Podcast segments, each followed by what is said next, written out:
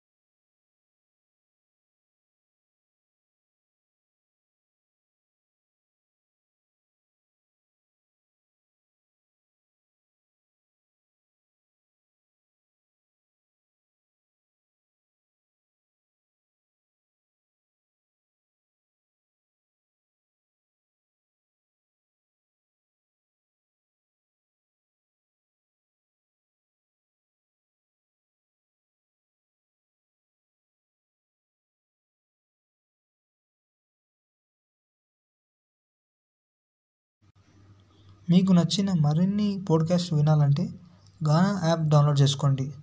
Welcome to Gaana app. అమ్మాయిల మీద జరిగే దాడులకి కారణం తెలుసుకున్న సంధ్య వాటిని ఆపడానికి ఏదో ఒకటి చేయాలని గట్టిగా నిర్ణయించుకుంటుంది.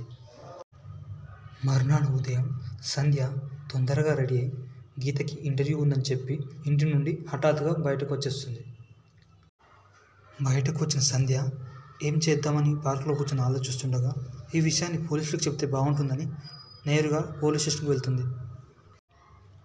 పోలీస్ స్టేషన్కి వెళ్ళిన సంధ్యని కానిస్టేబుల్ ఎస్ఐ సార్ లేడు వేరే కేసు పైన బయటికి వెళ్ళాడు సాయంత్రం వరకు రాడు అని సంధ్యని పంపించేస్తాడు.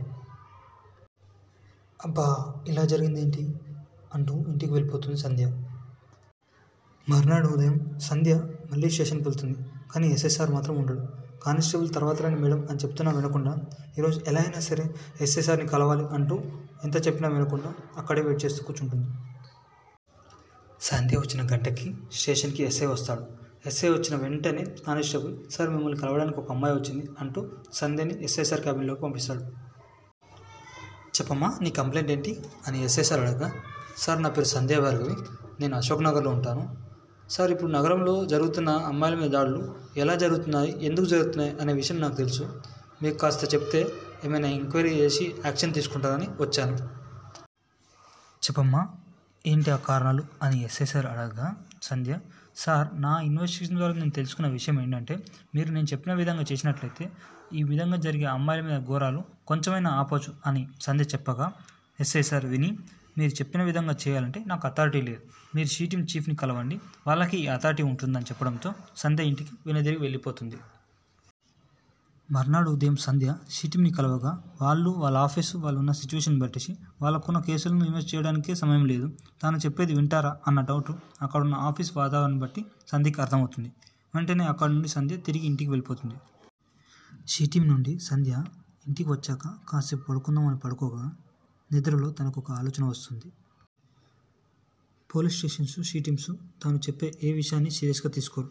సీరియస్గా తీసుకోవాలంటే ఏదైనా మీడియా ద్వారా చెప్పిస్తే వాళ్ళకి నేను చెప్పాల్సిన మ్యాటర్ కన్ఫర్మ్గా బాగా అర్థమవుతుందని Sandhya నిర్ణయించుకుంటుంది. Hi hello welcome back to time of thinking YouTube channel. నేను మీ గౌతమ్ నంద స్టోరీ టెల్లర్.